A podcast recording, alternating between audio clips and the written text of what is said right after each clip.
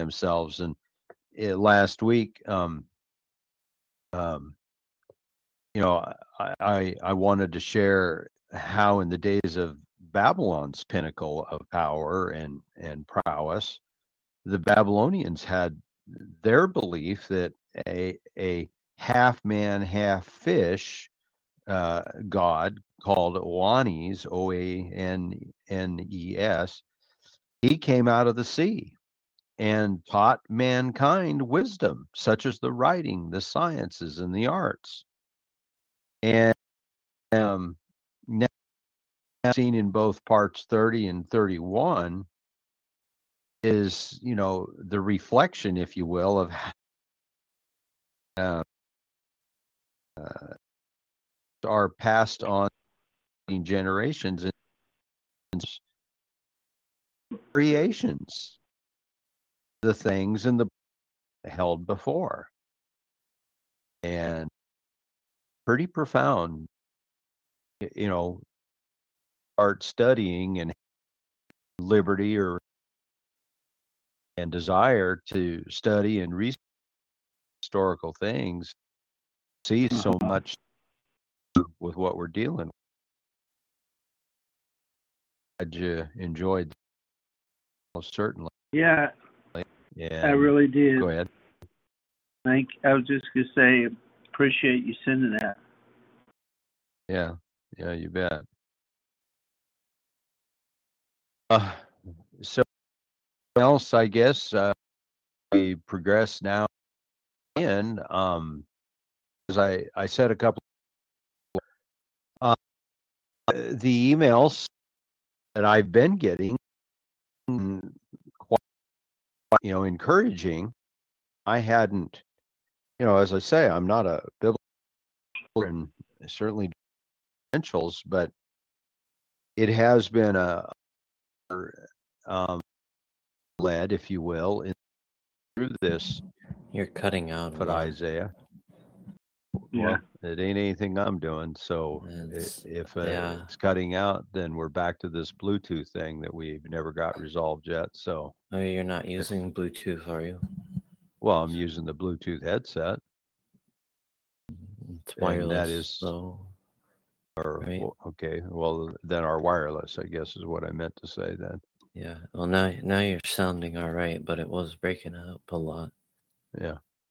So, So I don't know we'll what see it how is, does, I guess. we've been we've been talking about addressing that Wi-Fi, and I guess you've been working on the other Wi-Fi, but I don't know if that's Yeah. to affect this this performance here.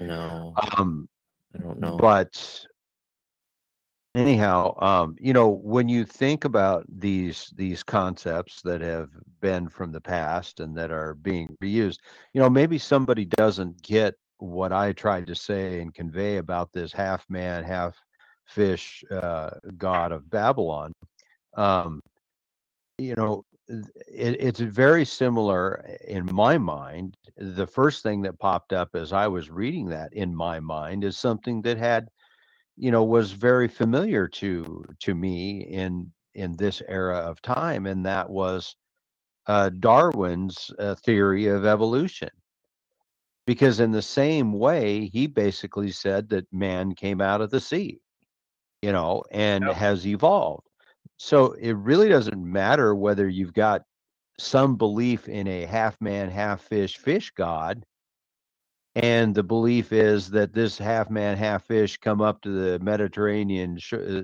shores sea seas shores and um, and began to teach wisdom to man i mean you know um, it's the same thing as as what darwin did and and we had yet in modern times such as ours had people that literally grabbed onto that and peddled that doctrine, you know, for 50 to 75 years without even a pause or a glitch in in their, you know, in their thinking or their realization uh that these things just you know could not possibly be true it it literally took probably 50 to 60 years or more before it really you know began to be fully debunked in any serious level at all. But of course, it's still in the classroom books and so forth. So it doesn't matter if it's been debunked as long as it's still the curriculum.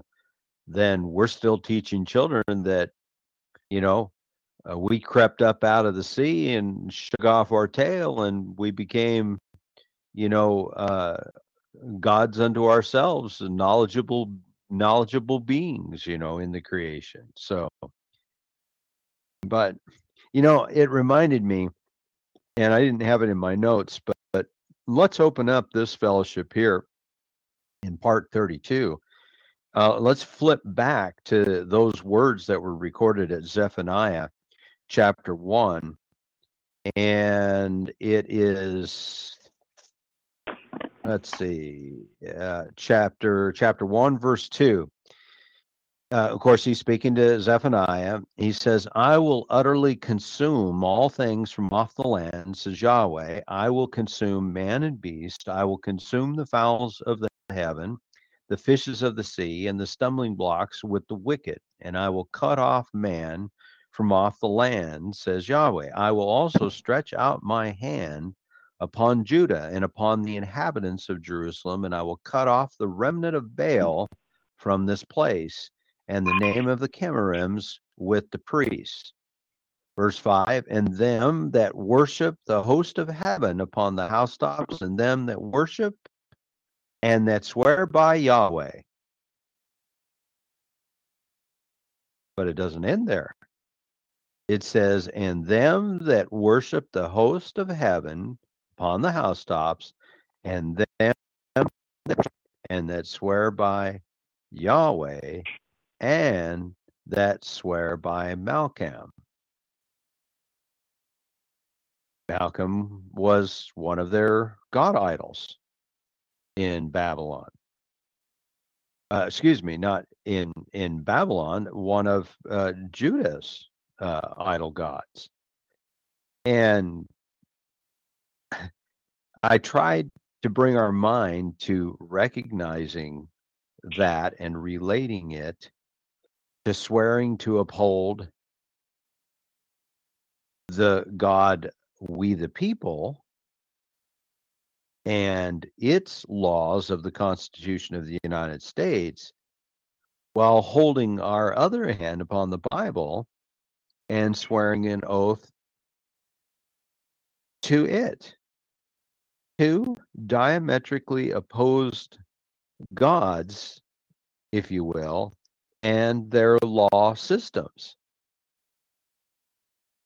And that's what Yahweh was trying to teach the children of Judah at that time that offenses such as these warranted God's intervening judgment, or his own name would be nothing in the world.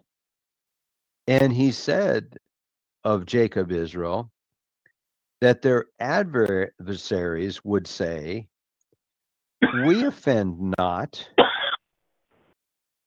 we offend not, because they, meaning Jacob Israel, had sinned against Yahweh. And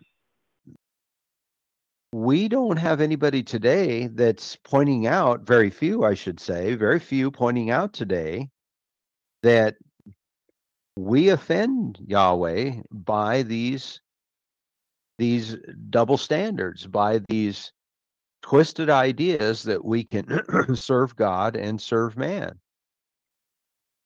And uphold, on the one hand, what is man and we the people, and on the other hand, swear this allegiance and, and oath to the God of the Bible and it just simply uh, is not going to square with him and so the judgment comes um, now we're in chapter uh, 49 in this part 32 and this chapter is probably the first of at least the next half a dozen i think which essentially centers on the uh, servant of god. And from the totality of the context of these chapters, this chapter 49 has uh, to form really the basis for identifying the servant. now, we had endeavored to identify the servant, I believe it was in chapter 44 or 47 or 48, fairly recently, so just in the past few. And this is another area where the commentaries again seem to be uncertain about the servant. And uh, I, I found myself kind of swimming in my head saying, why, why are we so confused about the servant? I, and I, I came to theorize in my own mind that I believe it's because they have a, a great propensity to disregard the mission that's actually given to Israel because of the emphasis that they have placed upon the Messiah in presenting salvation to the world, they have therefore disregarded, if you will, the old covenant and the commission that was given, and they don't therefore view it or regard it as an ongoing mission. And so let's go ahead and start with uh, 49, and we'll begin obviously with verse 1. I'm going to take the first six verses first and read through them. Listen, O isles, unto me, and hearken, ye people from far. Excuse me. The Lord has called me from the womb, from the bowels of my mother, has he made mention of my name In my mouth like a sharp sword. In the shadow of his has he hid me. A polished shaft in his quiver has he and said unto art my servant, Israel, in whom glorified. Said, I've lived, I have spent my and in vain, yet surely my judgment is with Yahweh and my work with my God. And now, says Yahweh, that formed me from the womb to be his servant, to bring Jacob again to him. Though Israel be not gathered, yet shall I be glorious in the eyes of Yahweh, and my God shall be my strength. And he said, It is a light thing that thou shouldst be my servant, to raise up the tribes of Jacob, and to restore the preserved of Israel. I will also give thee for a light to the Gentiles, meaning nations in the Old Testament, that thou mayest be unto the end of. So what we have, the prophet seems to speak for Israel, or in Israel's name, and he is an acknowledgement mission, the duty that Yahweh placed on as he, Israel, that is, calls out to the isles and the people. He said that Yahweh called him from the womb. Remember that we are told in scripture that in Isaac was the seed called. Probably don't need to go there for most, but since we know that there are comers that uh, are frequenting the archives as well. Genesis chapter 21, um, we will read at verse God Abraham, let it not be sight because of the of the bondwoman in all that Sarah has said unto thee. Hearken unto her voice, for in Isaac shall thy seed be called. There is the call of the seed of Isaac, and of course, Isaac had uh, twin sons, Jacob and Esau.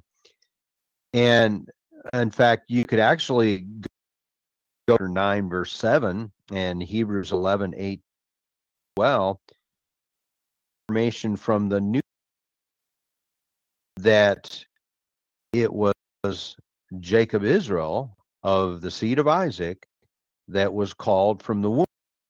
what the prophet is doing is he's speaking essentially, as I say, in Israel's name or Israel as as he begins to this is he's conveying that he acknowledges the duty and the commission that, that he being Jacob Israel says Israel you were called from the womb hearken Yahweh words.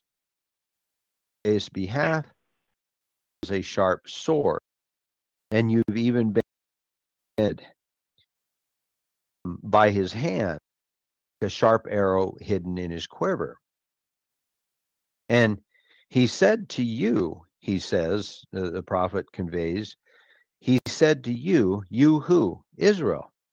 He said to you israel Thou, O Israel, are my servant. Now, this is like the third to the fourth time here in Isaiah that we, maybe even a couple more, I'm not sure exactly, I didn't have a count on it, that we have been told that um, Israel is Yahweh's servant. And in this passage, uh, actually, I did make a note of that. I just realized that I wrote off to the side in my notes here three times Isaiah 41 8 to 16, Isaiah 45 4, and right here in 49 3. So it seems really completely unnecessary to try to re identify the servant here in 49 3. And as I say, I don't know why, but the commentaries seem uncertain and are once again all over the place. So, um, you know, take it for what it's worth, I guess, if you don't uh, want to believe what the Bible said, uh, don't want to believe what I say, then clearly I would just ask you to believe what the Bible says. And the Bible says that Israel is Yahweh's servant. So we're going to uh, proceed and, and stand on that truth and we're going to let the author uh, one important thing that i've learned in scripture is to let the author of the book or the author of the let, let his his letter describe the things talked about. If we have a propensity to try to go elsewhere to or to provide definition not in every case cases, especially with uh, scriptures, there's a, a, huge propensity to try to define things as the uh, the um, the leaders, uh, the ecclesia, ecclesiastical leaders, uh, tend to define them as, and and that has been very very dangerous and very destructive. So find our Christian mindful that Yahweh of this branch of this servant, Jacob Israel, and through the Son. Israel was to be in obedience to Yahweh, and he was to be a blessing to all the families of the earth. Genesis uh, chapter 12, verses 1 to 3. And, and Yahweh was going to be glorified. This is something that just escapes the church world. By this very commission, bringing about Yahweh's will into the creation, by being obedient to Yahweh, remember the scriptures said the people were going to come to you and the nations would look to you and say, Surely this is a mighty and blessed people that has this God of creation so them.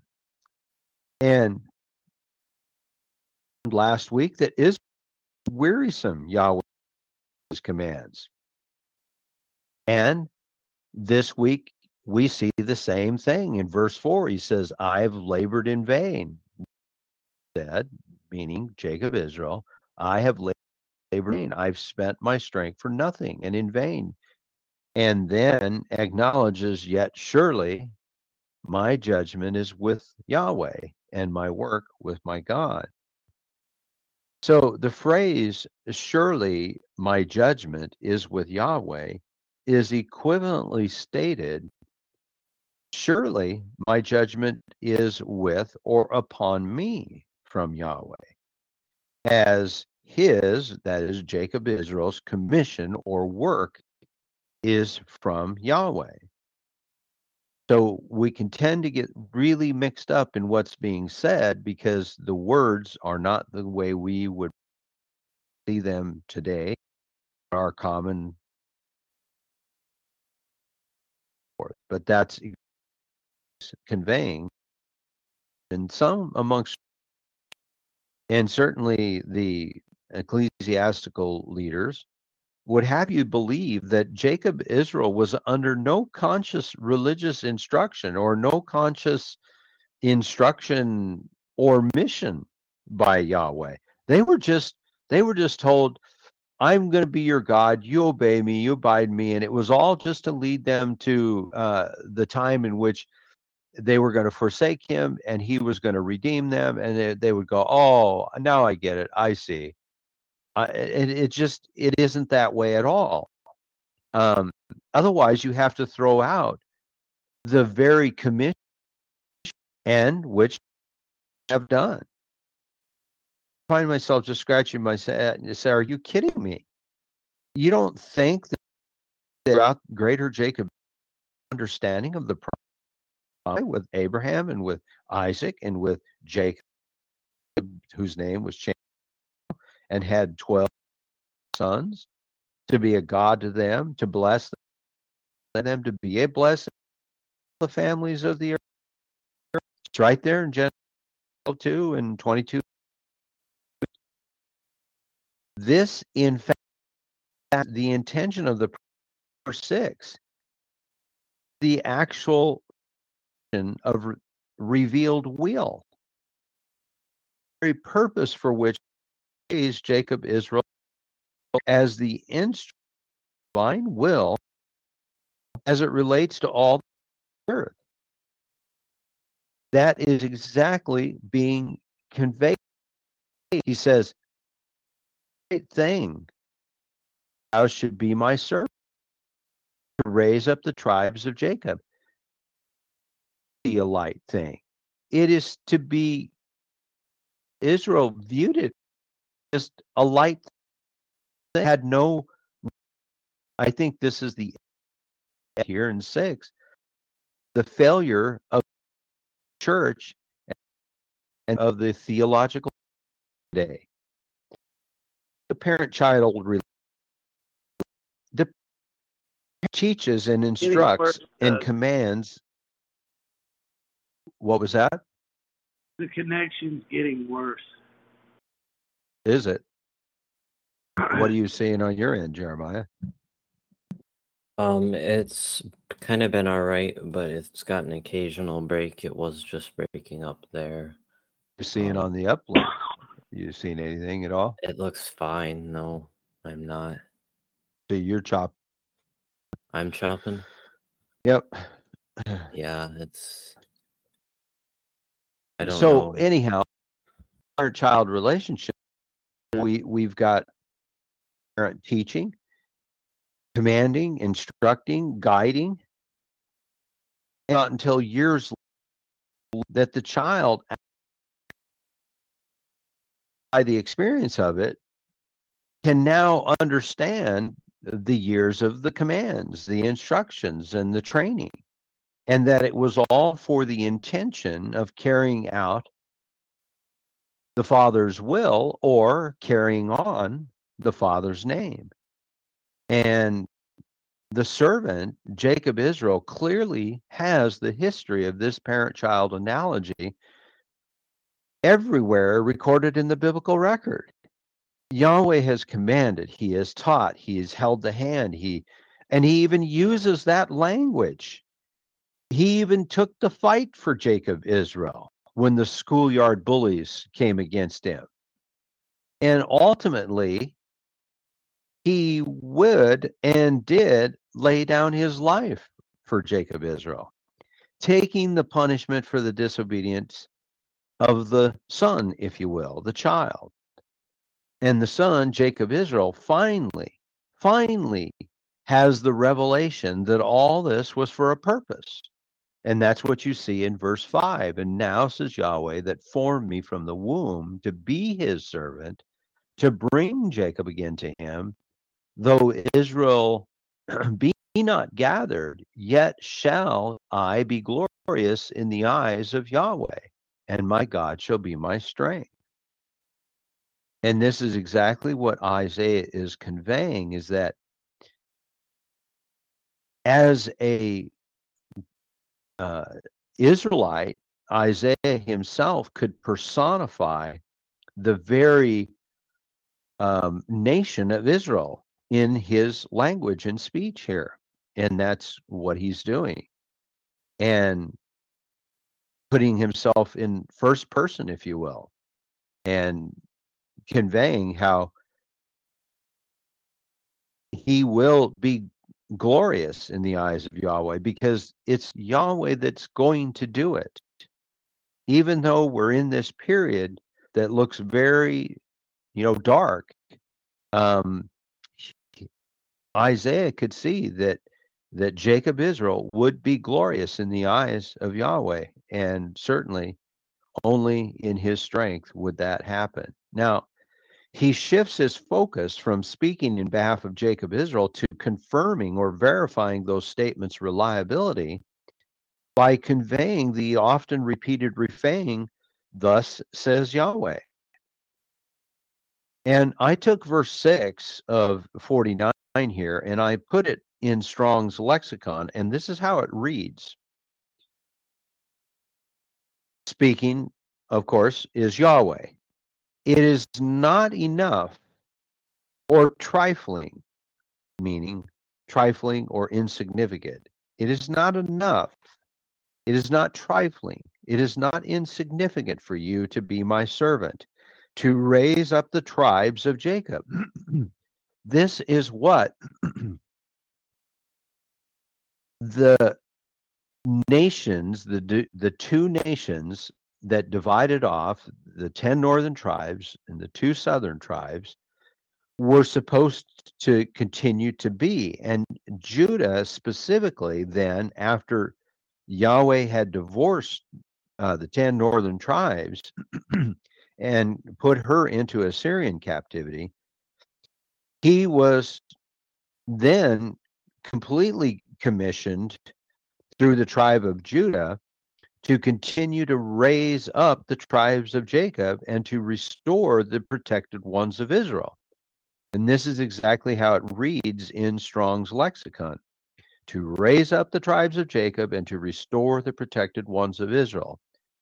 I will also make, meaning to consecrate or dedicate or to bestow upon, I will also consecrate I will also dedicate, I will also bestow upon you a light of prosperity, a light of instruction for the nations.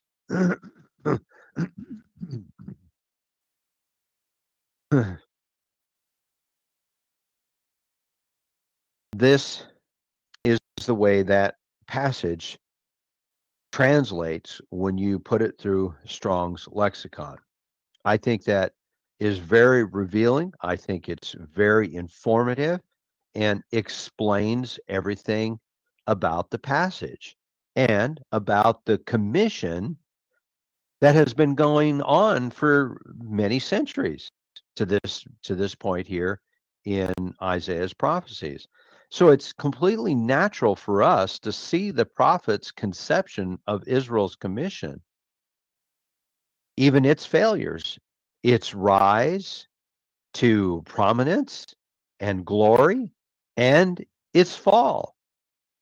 And he visualizes a remnant, whether those exiled by God or already having left the greater body because they themselves had turned their backs on Yahweh. In other words, some of the people, just like we see in America today and other lands, some of the people see what's happening and they are withdrawing from the tribe, if you will, that is going astray.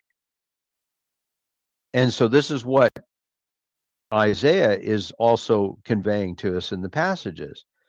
And um, clearly there was a longing, as there are by us, a remnant here, to be restored under the Godhead. And clearly how we see it today. And many, I don't think, really fully recognize the punishment of the curses upon Jacob Israel in her lands today. And those that do, they definitely constitute a remnant that are coming out of Babylon, so to speak, as scripture has warned us to, to come out of her so that we don't partake of her sins. And we're already consigned to living our lives in accordance with his divine will. Even though our nation is not, and our nation's leaders are forsaking God continually and his will and his divine immutable laws, the servant, Jacob Israel, regardless of his own pernicious failings, Yahweh has already been working spiritually in or upon him for his will and purpose. And this is what we see by the prophet Isaiah is these things if we can view it with spiritual eyes, we can see how he's working in Jacob Israel to uh, train, shape and mold them. And this child of Jacob Israel is being molded to be, in many respects, just like who? Like the Father. Prophet conveys it as like a sharpened arrow that would be pulled from the quiver in the time or mouth as a sword blows God. And this is our moment, people of God. It's time we are mo- to parts of his people. Thou art my servant, a trifle thing. It's a magnificent implications. And ultimately, of Jacob Israel mission is how is glorification. Just world today. It being glorified literally in any land is he being glorified by America and in America's fruits? And the answer, the honest answer, really, of course, has to be a resounding no. And we can't overlook or diminish the fact that these verses is a testament of Yahweh concerning and that Judah left to continuation of being evil Israel had to and in that state that is Judah, recognizes the light that she was to be as Yahweh's representative of his salvation. Earth. I hope I've done some justice. Those few verses, I know time on it, but I really, really and to be confident in we're supposed to continue to go out there and share that commission that Jacob Israel was given. And I know you know people that don't want to hear it. I know you know people who, who will say to you, What difference does it make? You know, we're all one in Jesus and we believe, and all I have to do is believe. And, you know, we've heard it all. But it's now at this time that I think minds are more uh, ready, shall we say, to hear uh, because of the conditions that are worsening. Now, I'm not uh, pie in the sky here. Don't get me wrong. There will be those who will never hear because they've closed their ears or closed their ears because want them to hear. But our job is, unfortunately, to do, unfortunately, to do what we're instructed to do, and that is to inform those that are in their sins to stop being in their sins and to turn from their wicked way. Because if we don't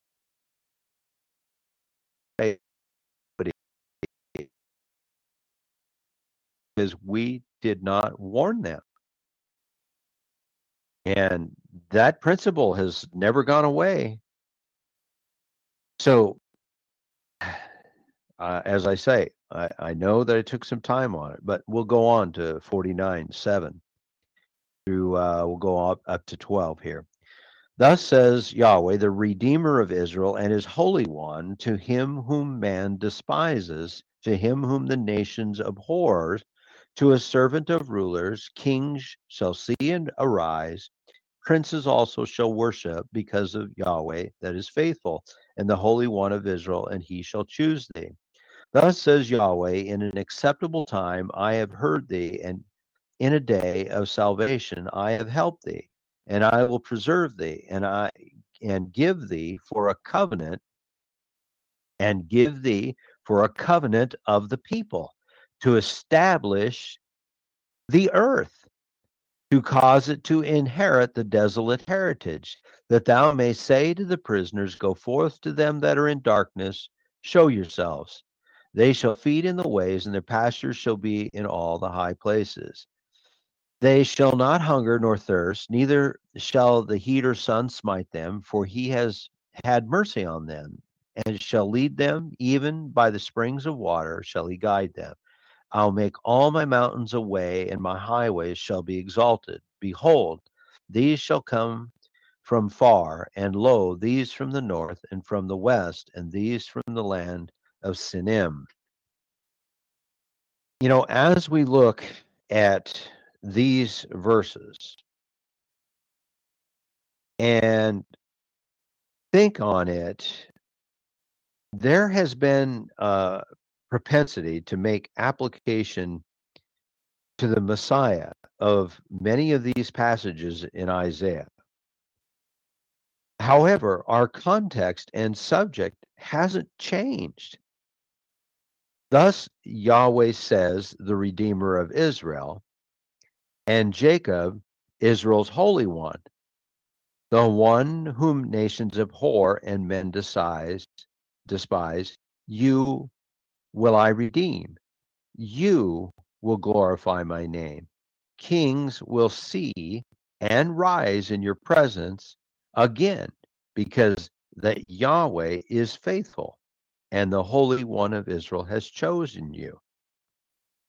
This is Israel. This is Jacob Israel. This is not the Messiah. Yahweh did not redeem the Messiah. So you know that this is in reference to Jacob Israel. And the thought occurred to me.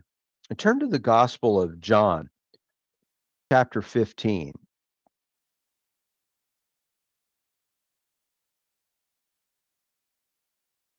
Something that I, I failed to bring to our attention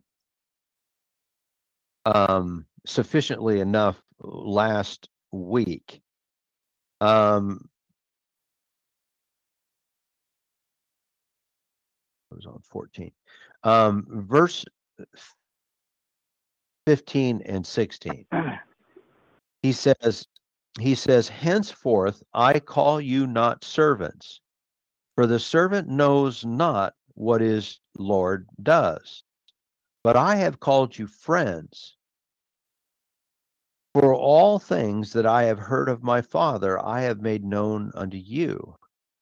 You have not chosen me, but I have chosen you and ordained you that you should go and bring forth fruit, and that your fruit should remain, that whatsoever you shall ask of the Father in my name, he may give it you. These things I command you that you love one another. Now I'll stop there. All right. Now, there's going to be some that are going to quick to retort and say, well, that is Christ speaking to the apostles. That is true. But don't lose sight of the fact that he says, henceforth I call you not servants. Henceforth means no longer. Well, who has he been calling servants? He has been calling Jacob Israel servants. Christ, Yahweh in the flesh, is now speaking and says, I henceforth no more call you servant. For the servant. So now he's conveying something even more intimate. This is, you know, he no longer were these Israelite redeemed to be called servants, but they were to be called friends. And they did not choose Israel, or they did not choose Yahweh, but Yahweh chose Israel. And I, like I said, it was something that I just, you know, had popped into my head here as I was doing notes for this week, and reminded me that I really didn't bring ourselves uh, to those passages to put it into our attention that he changed from calling them servants to calling them friends, and all eleven of those disciples were of Israel. Now you're going to say, wait, wait a minute, all eleven well, the 12th one was Judas of Iscariot and or Kerioth. Uh, uh, it's a region that was closer to Edomite territory, south of Judah. So he did not hail from the same cultural region of the ele- other 11. And two point main points that I wanted us to remember is that Yahweh chooses and Christ's reference to no longer calling them servants is the two main things I wanted to bring out by bringing our attention to that passage. It's a small diversion, but I hope that it's a good reminder for us. Many Christians, I think, often seem to forget the words of David that were penned at uh, Psalm 72 as David prays for the righteous king and that righteousness be given to the king's son. So he was talking about his son Solomon, that in his days, righteousness would reign and kings would be bowing with gifts and serving the king of Israel. And that is exactly what happened. It was a prayer and a song for his son Solomon, who was to ascend the throne after him. Um, it's just like David praying to be delivered out of the hands of his of his enemies and those that hate him. Right here in, in Isaiah 49, we've got Yahweh conveying those that hated him, that hated Jacob Israel. That's in 49 8. This is the acceptable time right here in 49 8. Thus says Yahweh, in an acceptable time have I heard thee, and in a day of salvation have I helped thee. And I will preserve thee and give thee for a covenant of the people. He prayed for, in his time of need, David did, to be delivered from his enemies. And Yahweh says, in such an acceptable time, he's going to do the same thing to deliver Judah from the enemies, Jacob, Israel. So we really ought to be found in prayer for this to be that acceptable time, for Yahweh to hear us and help us and preserve us from those who despise Jacob, Israel, and the nations abhor.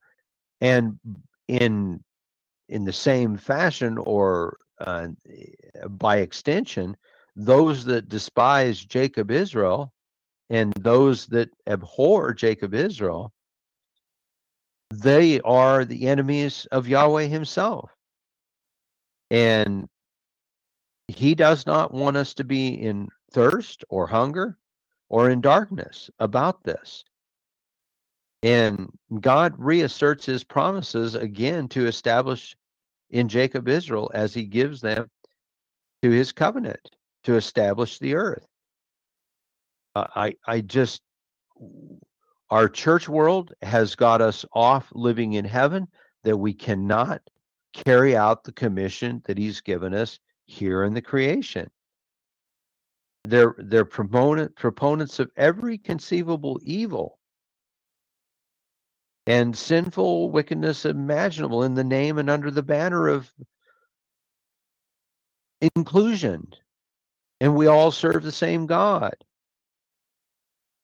Whether sodomy, pederasty, or other sins, there there is what is glorified. Usury is sanctified. Adultery, promiscuity, uh, promiscuity, and pornography they're they're promoted. The references and the allusions of Isaiah to the isles that we find here in in 49 1 it has no foundation in the people called Jews today only as parasites upon the host nations of the isles could they claim the application to them. Undoubtedly, it, it speaks to the 10 tribes scattered abroad and shielded by the hand of God. These peoples of the 10 tribe nations continue on in their commission, being light light of a civilizing influence to the world, a light in civilizing humanity that the world had ever experienced. Esau hated Jacob and vowed to steal the birthright and kill Jacob. And he has always claimed that Jacob stole it from him which ignores completely that God is the one who chose Jacob, not Esau, in the womb. The promised inheritance was never Esau's or Ishmael's, only the child of the promise, Jacob, Israel. And these passages of chapter 49 so far convey that Jacob, Israel, although experiencing what happens very much like the abandonment of their God, he's assuring Jacob, Israel, specifically Judah, just as we sit here today in America feeling as if God has abandoned us. We see through Isaiah's eyes that he is assuring Jacob, Israel, specifically Judah, as she comes out of Babylon, but also 10 tribed Israel, the people of the isles and afar. Those will be brought from the despair or near abandonment to a place of honor, bountiful inheritance, and springs of water that both the earth and the heavens could sing.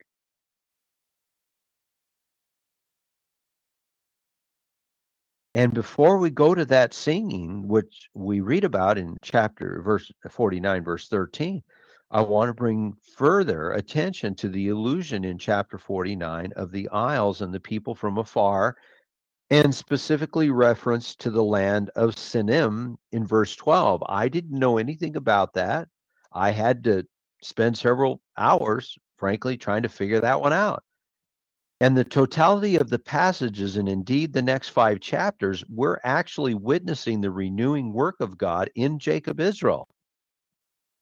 And that's what we should be focusing on. And that's what our leaders today should be focusing, focusing on is God renewing and reworking in us because of a return to him, because this is what he asks of us to return to him. And just like in the parent child relationship, after the judgment is executed upon the disobedient child, the parent does what? He takes the child again and begins the renewing work that must of necessity accompany or follow the punishment or chastisement. And this work the prophet is conveying is not a work on Judah only, but by virtue of the promises and the covenant, Yahweh is working in Jacob, Israel, in the isles and lands afar, from the north and from the west and from the land of Sinim. What is that land? Professor Barry Fell of Harvard and an author of the book America BC he documents that Europeans were living in America 4,500 years before Columbus. His work extensively documents migrations, sea voyages, and artifacts found in New Zealand and Australia, Egypt, and other places throughout North America. The Egyptians, the Phoenicians, and the Israelites all traveled to these locations and left markings or remnants. He even remarks that whether Egyptians were actually to the Americas or not, it could have been some of the Israelites who, having been so long in Egypt, used some of the same and still held some of the the language you know it was it was like their language and remember it was egypt who really was quite an ally to israel for many, many centuries after. Obviously, because of the profound influence that Yahweh had on that nation when he plucked Israel out of uh, Egypt. But also, another thing to remember is that the Egyptians were Hamites. And the Phoenicians are referred to as Canaanites. They lived in the region um, that Asher was supposed to inherit and failed to drive them out. They became fairly close allies to Israel for centuries and became quite fluent Hebrew speaking peoples. Interestingly, it seems that they were also influenced by Yahweh or the Israelites. So here was a profound influence being already conveyed upon the Phoenicians, the Egyptians, who the Israelites had been in proximity with. And in Queensland, Australia, was found a group of granite stones with uh, Phoenician inscriptions on it. And one stone translated reads this way Guard the shrine of Yah's message and God of gods a large ironstone slab in New South Wales in the Museum of Rex Gilroy reads, quote, Ships sail from this land under the protection of Yahweh to Dan. Ships sail from this land under the protection of Yahweh to Dan. End quote. Thus, we have amongst many others sufficient evidence of migrating Israelites as far from Judea as Australia. Midrashic literature indicates Sinim is an Aramaic transliteration, meaning from the land of the south. The Vulgate renders the intended meaning from Australis or Australia as the Latin translation. So, here's your land of the South. And there's much more that we could actually embark on concerning the people from afar. We've covered some of that in past fellowships. Uh, one series that I had uh, begun was What People? Um, I, I'm sorry, I can't tell you exactly where that is. I'm still working on those archives to get them a little more collated and provide you some numbers of them. Some of those, as I said, are not numbered because we had a period of time where TalkShoe had a had a uh, a really big problem, and I could not relabel those messages once they had gone out um, and had been uploaded. But for the sake of time, you'll have to just do that at, at another time. And suffice it to be understood, Phoenicians were often employed in the services of Israel due to their navigational prowess. And also, they were employed by conquering peoples and nations, such as the Assyrians, the Babylonians, and so forth, for dispersing Israelites to the far reaches of the creation, all in keeping with Yahweh's ultimate will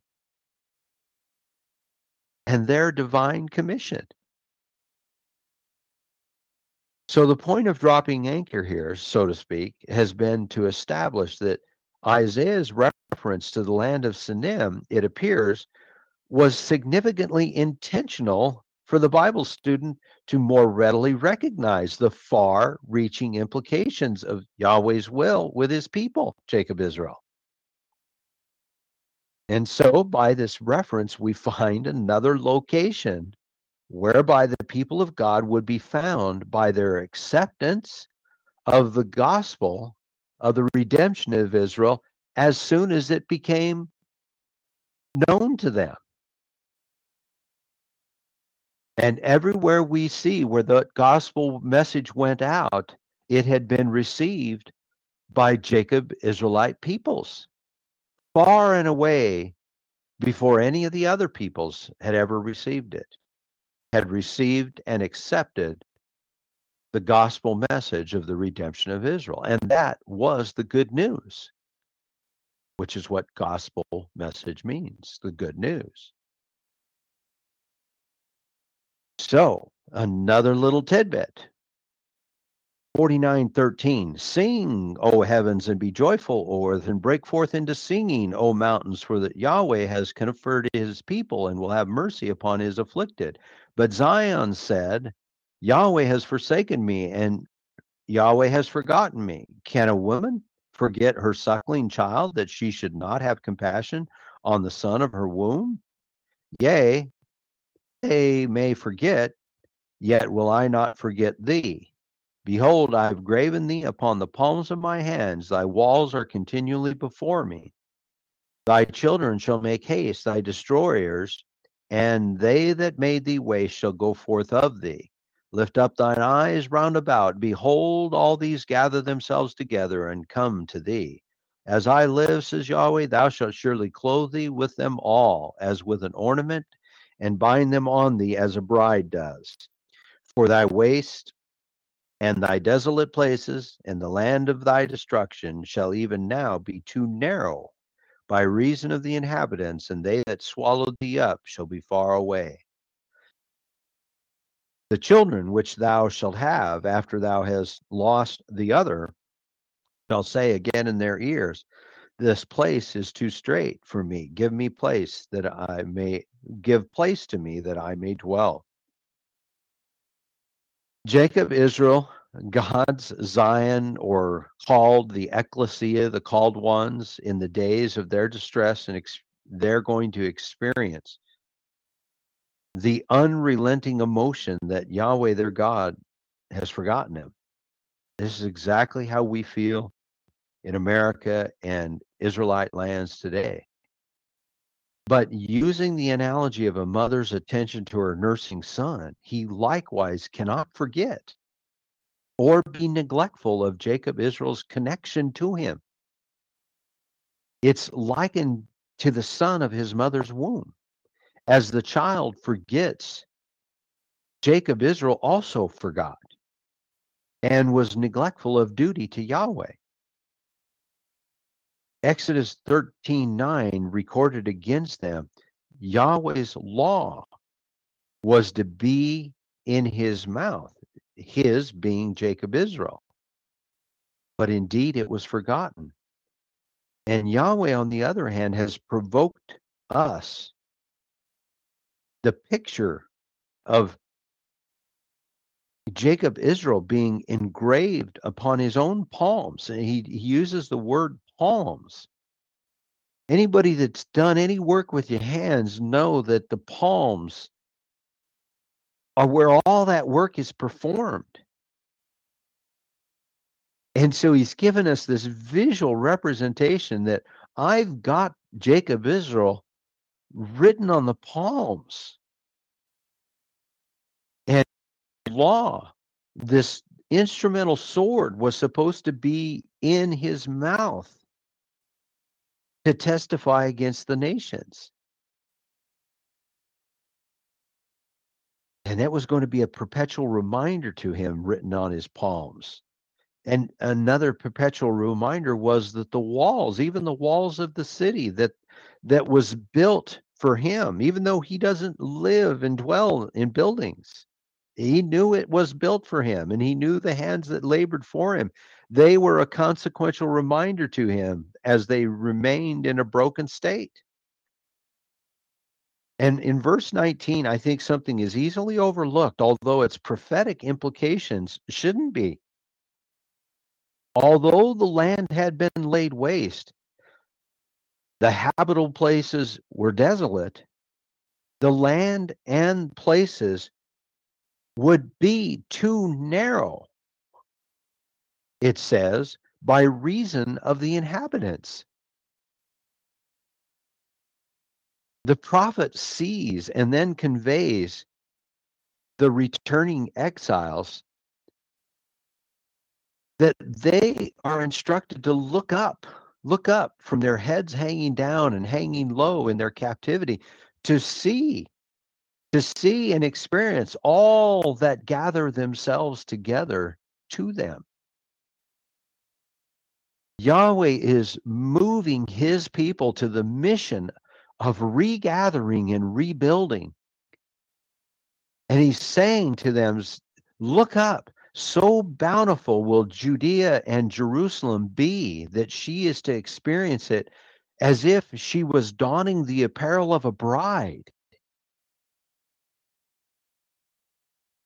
Zechariah conveys it like this at chapter 2, verse 4. I wrote it down, so I'll read it. Run, speak to this young man, saying, Jerusalem shall be inhabited as towns without walls, for the multitude of men and cattle therein. And Isaiah says there's not going to be enough room. What Yahweh is setting up is a vision into the new Jerusalem that was made without hands, that's going to be coming several centuries, or that he's going to convey once again several centuries later. A remnant of Yahweh's people returning to Jerusalem after having been trained by, as Yahweh called it, the furnace of affliction. And once again, readily serve under their commission.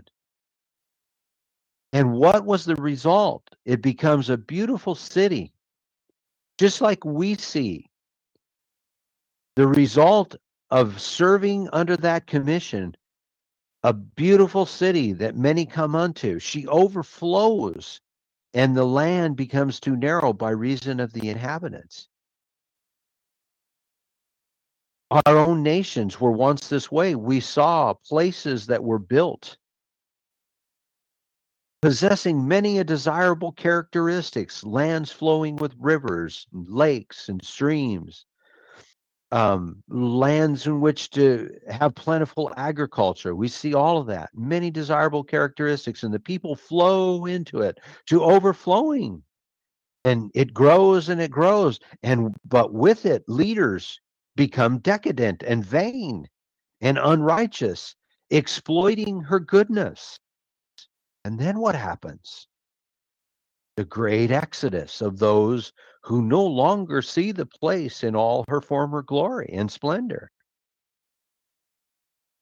And such was going to be Jerusalem's condition in the span, once again, of little more than a half a millennium. The passage of 4920 gives us this understanding as we read of the children that were being reared are requesting them a place in the good field.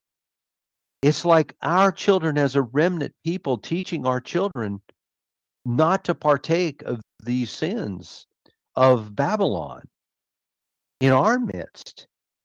And the children are saying, Give place for me. They want that place to be able to do likewise, like we have been teaching them. And Judah now realizes the years of her captivity has has actually bereaved her of children. And these lost generations of children are not really lost because Yahweh has been purposing the remnant of Jacob Israel for continuing the commission. And Judah's saying, Well, where had they been? Go now to 22. Shall the prey be taken from the mighty of the lawful cat or, or the lawful captive delivered? But thus says Yahweh, even the captives of the mighty shall be taken away, and the prey of the terrible shall be delivered, for I will contend with him that contends with thee, and I will save thy children. I'll feed them that oppress thee with their own flesh. They shall be drunken with their own blood, with sweet wine. And all flesh shall know that I, Yahweh, am the Savior and the Redeemer, the mighty one of Jacob. Behold, I will lift up my hand to the nations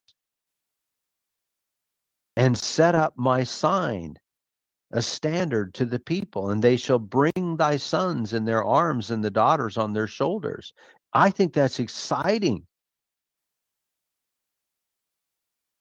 Are we to believe that these passages are the Gentiles, as today's church uses the term, meaning non Jews?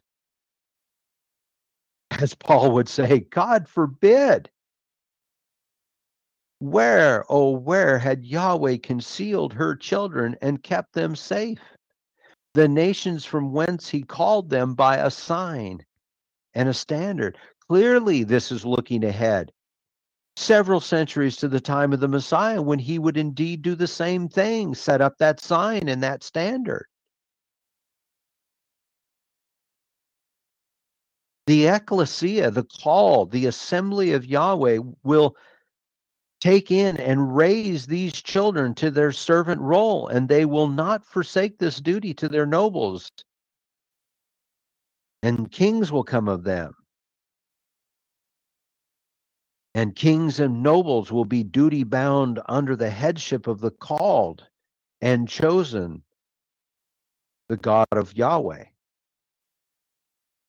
And here in Jerusalem, as the prophet Isaiah conveys to the captives of Judah, they've waited on Yahweh 70 years in Babylonian captivity.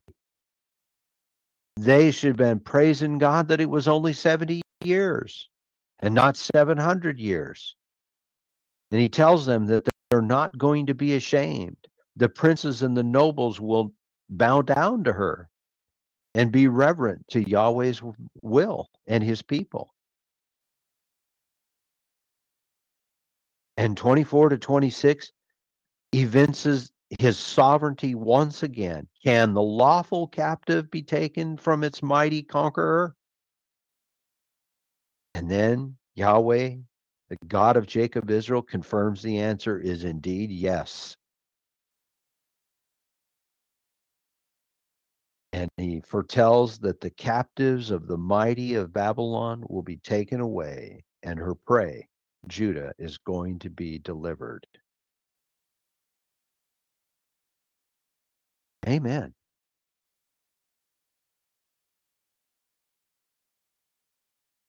So we live today with a lot of the same similarities going on around us that the prophet Isaiah was conveying to the captives of Judah to be confident, to look up, to raise those children, the remnant that's coming out of this God-forsaken idolatry that we've been involved in in Britain and Europe and the Isles and the nations afar. And it looks bleak, it looks gloomy, it looks dark. No doubt about it.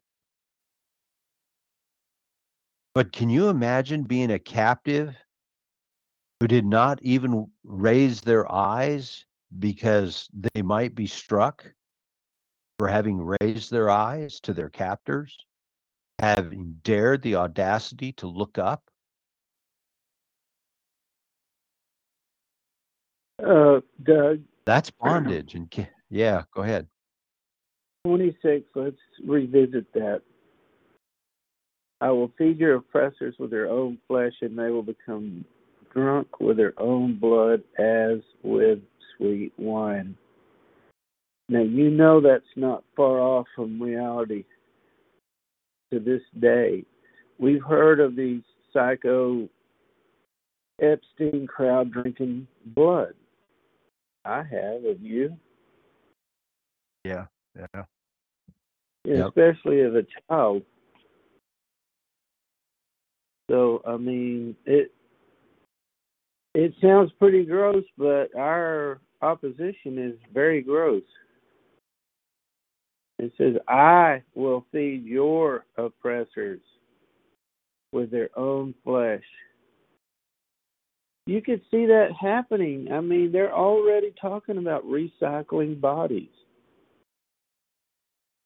You know, the green crowd. Yeah. Yeah. Solvent green. Yeah, Soylent Green. Yeah, right. Uh-huh. Yeah. Eating the flesh. Yeah. Yeah. Um, my Moffatt has on 49 uh, 26. Um, I will maintain your cause and your sons I will rescue, forcing your foes to prey upon uh, themselves, forcing your foes to prey upon themselves, to drink their own blood and be drunk. Then shall the whole world learn that it is I who saves you, I the eternal. And that is so profound what he keeps doing is he, he if you're going to forsake him, you've got to become in the you've got to come to the condition that the only way you can say that you've been delivered at all is is is by the hand of the God of Jacob Israel. Because there just would not be any other way. And that's where he his name is manifest and glorified because we would not manifest it and glorify it. Does that make sense? Yep. Makes a lot of sense because we are we are weak and yes we need god daily well we're flesh you know yeah. and and being that we are flesh um we're not we we're made in that image we're not supposed to succumb to the negative or um, destructive aspects of our flesh just as we do with our own children. We don't want our children to take up even our own destructive propensities you know so we're training them and guiding them and so forth. And then and then when we fail and their own failings or propensities of the flesh that's not something that you want them to have. And that's the same way it is with our creator. He being made in his image we want to go the characteristics of his image that are the righteous and the bountiful and the loving and caring. We don't want to take up those characteristics that have to exude the wrath, but we're ready in an instant to be able to do it. And so is he. And so there's no choice for him left in order to make his name remain glorious in the eyes of mankind is to execute the judgment and the wrath so that all the peoples know and see, regardless of the fact that we were supposed to be carrying out the commission in the first place. Had we been carrying out the commission and stayed true and abiding in his will and according to his commands, we would have been showing his glory in that because he said was that all these nations would wow what a what a blessed nation you must be that has this god so nigh unto you that all of these blessings come upon you. He, he told us that's what would happen. And when you look around the world, it's only been the Anglo-Saxon, Germanic, Scandinavian, Celtic, kindred peoples who who have predominantly taken mankind into the the greater civilized world.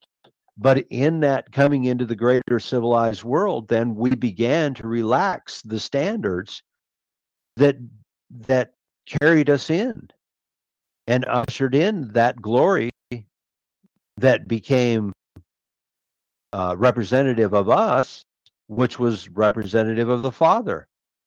And in that glory, when we forsook him and allowed the others to have their gods and their idols, and we all worship the same God, let's have inclusion, equity, and diversity and everything else.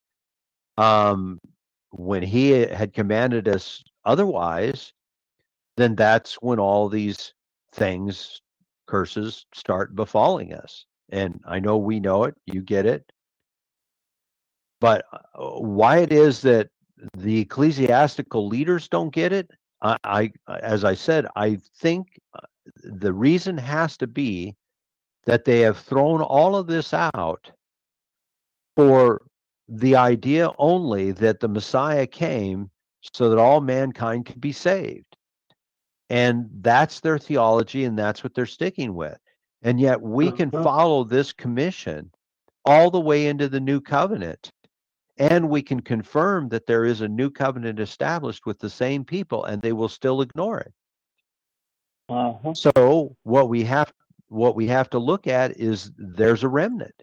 God is still working in all the lands everywhere, the remnant that he is already preparing for the for the uh, the time the acceptable time of 49 verse 8 in a court in an acceptable time i have heard thee. Go ahead. And you recognize that remnant. When that man stands up and says that's not right. That's not right. Wherever it is. It's the man or woman that stands up and says, This is not right, what you're doing. There's a remnant right there that Amen. recognizes right from wrong.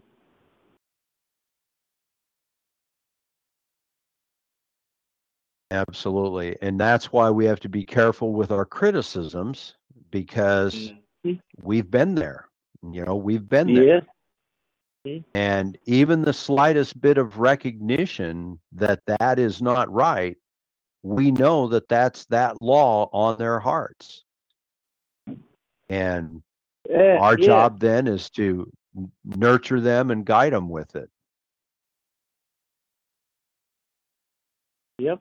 And to rebuke as we would want to be rebuked. Justice Amen as justice we expect and justice we dish out. Yeah, that that's so important because it has a tendency to muzzle a loudmouth if they're really thinking about their criticism. Uh, be careful, but bring it when it's necessary, right? Right. Right. And, and like I say, I mean, we've all been there, you know, uh, but mm-hmm. those that just steadfastly refuse and, you know, give you this, I mean, I, I'm I'm talking about don't even have an ear, don't even have an ear to hear. You you know yeah. they're not right with. God. They can't be right with God, or they would you know they would open that heart and those ears to hear and and and uh-huh. to learn. Yeah, I mean, I yeah, watched a perspective uh, service. I was just really curious to see how they were going to spend Christmas service, and it was like a big joke. And not one, you know, where are the people in that church? They're going to say this isn't right.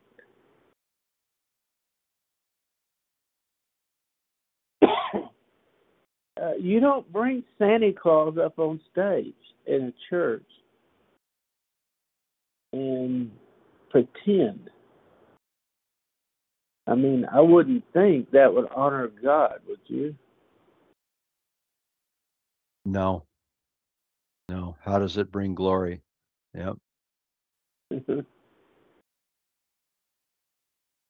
Yeah, it's just like I said with this whole idea that, you know, we were coming to recognize, you know, as as I read there from Zephaniah, you know, how how can you have your hand on the Bible over here, swearing an oath to support and defend and protect, you know, this Constitution, Mhm. while you have your hand on the Bible saying, I support and believe in and trust in the one and only God of creation.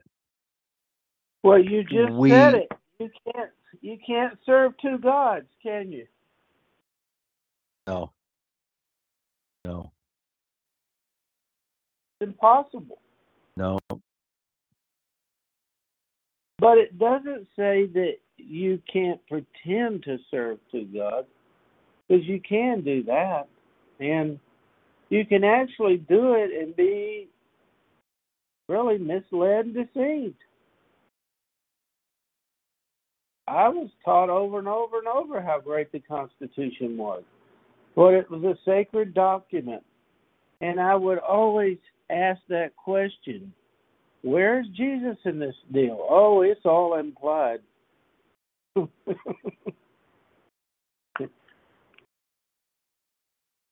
Yeah. All implied. Is it really? No. Well, I mean, that's just the thing. Um, you know, we can imply and infer lots of things, but even those that Christ said um, would say to him in that day, Lord, didn't we do all these many mighty things? Didn't we even um, profess uh, everything and cast out demons in your name? And he says, Depart from me, I never knew you, you who practice anomianism, which is lawlessness. Um, Yeah. So you can do lots of things in the name of God. You can even profess Him. But if you're lawless, he says you may as well, not may as well, uh, in his mind, you you you- you're not even there. You're departed because you practice lawlessness, and that's unrighteousness, contrary to the will.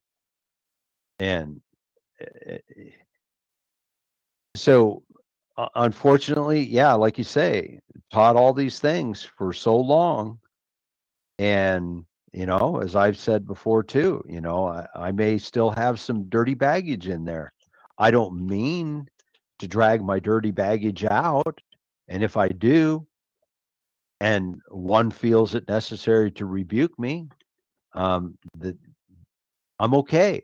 I can I can take it. I because I'm trying to understand when I go wrong and when I speak, you know, uh, un, unfoundedly. Um, was that Well, good Zephaniah people- two? Good people can be wrong, can't they? Just like you just read, really good people can be deadly wrong to the point of leading you to Sheol if you're not careful.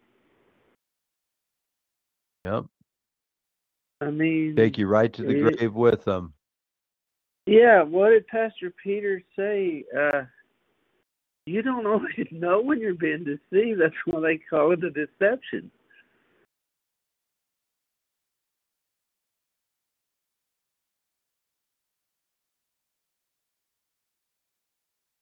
So Jesus came to, to the blind, and we got to pray for that daily. Guide my steps, Lord. It's brutal out here in this world we live in. you think about all the decisions that a young person has to make every day. it's uh now with you and Doug, with you and I, it wasn't difficult. we were full steam ahead, man the torpedoes. But you, you can't even get a driver's license now without donating tons of data at no charge. I'll I'll just bet you Exactly. probably drove a car without a license when you were young. I'm just stepping out on the end of a limb because I was driving at 12 on a motorcycle down the alleys, or I was 10 or 12. hmm couldn't even I couldn't reach the pot uh the pedal. I had to get off the seat. But once I got it going, I could sit on that uh what was the little Italian motor scooters? What are they called? I, I can't remember, but I Um, know I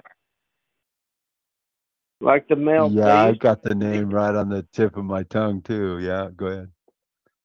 Yeah, and I uh I remember I sold it to a guy named Stanley for twelve bucks, and I thought I had just made a killing. Cushman, Cushman? that Yeah, Cush- is that what it yeah, was? yeah, that Cushman.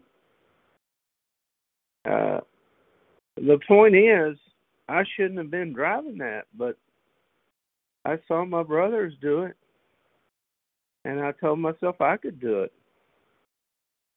And we crossed a lot of streets going down those alleys. You talk about a cat with nine lives.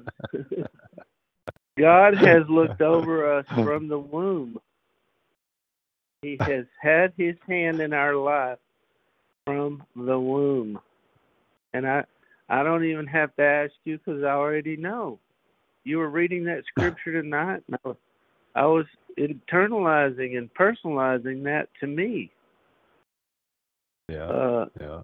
he's been there from the beginning.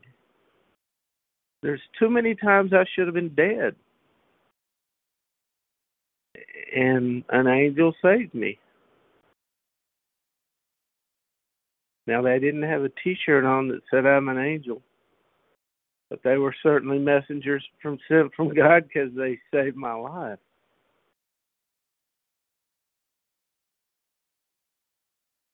So Indeed. uh, Well, let's not- close with prayer and let's uh I was just going to say I'm not a unique individual. There's many people that many people like me uh, because mhm. you know God does the choosing. Okay.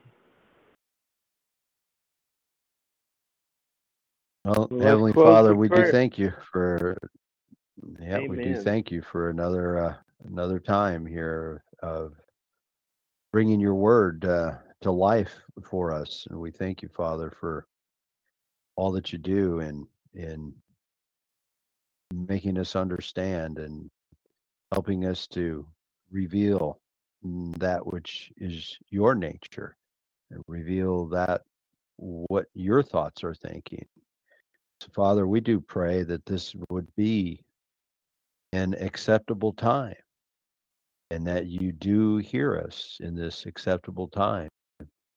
How we see the wicked uh, out maneuvering and outplaying their hand, those that seek the destruction of your people, to uh, denigrate your name, tarnish your name um, amongst the peoples of the earth.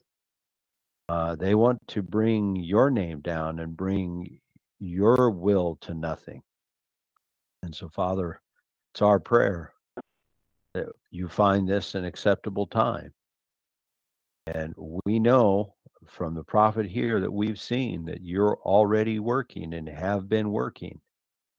And Father, we just have that spirit of Isaiah here, how we want to personalize, as Brother Russell said, and we want to internalize and we want to we want to see those very things that Isaiah could see that were yet years ahead in the making. And so, Father, we just thank you so much for that. Thank you for all that you do in protecting us, providing for our families. Father, keep us safe in these uh, times of of darkness and uh, keep us protected in our health and in our economics and our finances because father there is uh, a whole lot of change that's been going on. And it's it's becoming harder and harder to make your blessings that you've provided us with stretch farther and farther in these evil days. So father we pray that it be that acceptable time. And we ask for your will to be done and we know that when your will is done, it isn't often pretty, but thy will be done. And we ask and we see it. And Father, just help us to reach those of yours that you want to be reached. And thank you for all that you do each and every day in our behalf. Amen. We pray these Amen, things Lord. and bless the holy name of the Lord Jesus Christ. And we thank you for them. Amen. Amen. Well, Doug, thank you for the thank you for the obedience tonight. I appreciated it. Yeah, glad to have you here and thank you. And we're uh, going to sign off then and uh, get some things done here before we head off to the sunset too. So you guys have a good week and we'll talk to you all later. Okay. Good night. I know. Night, y'all.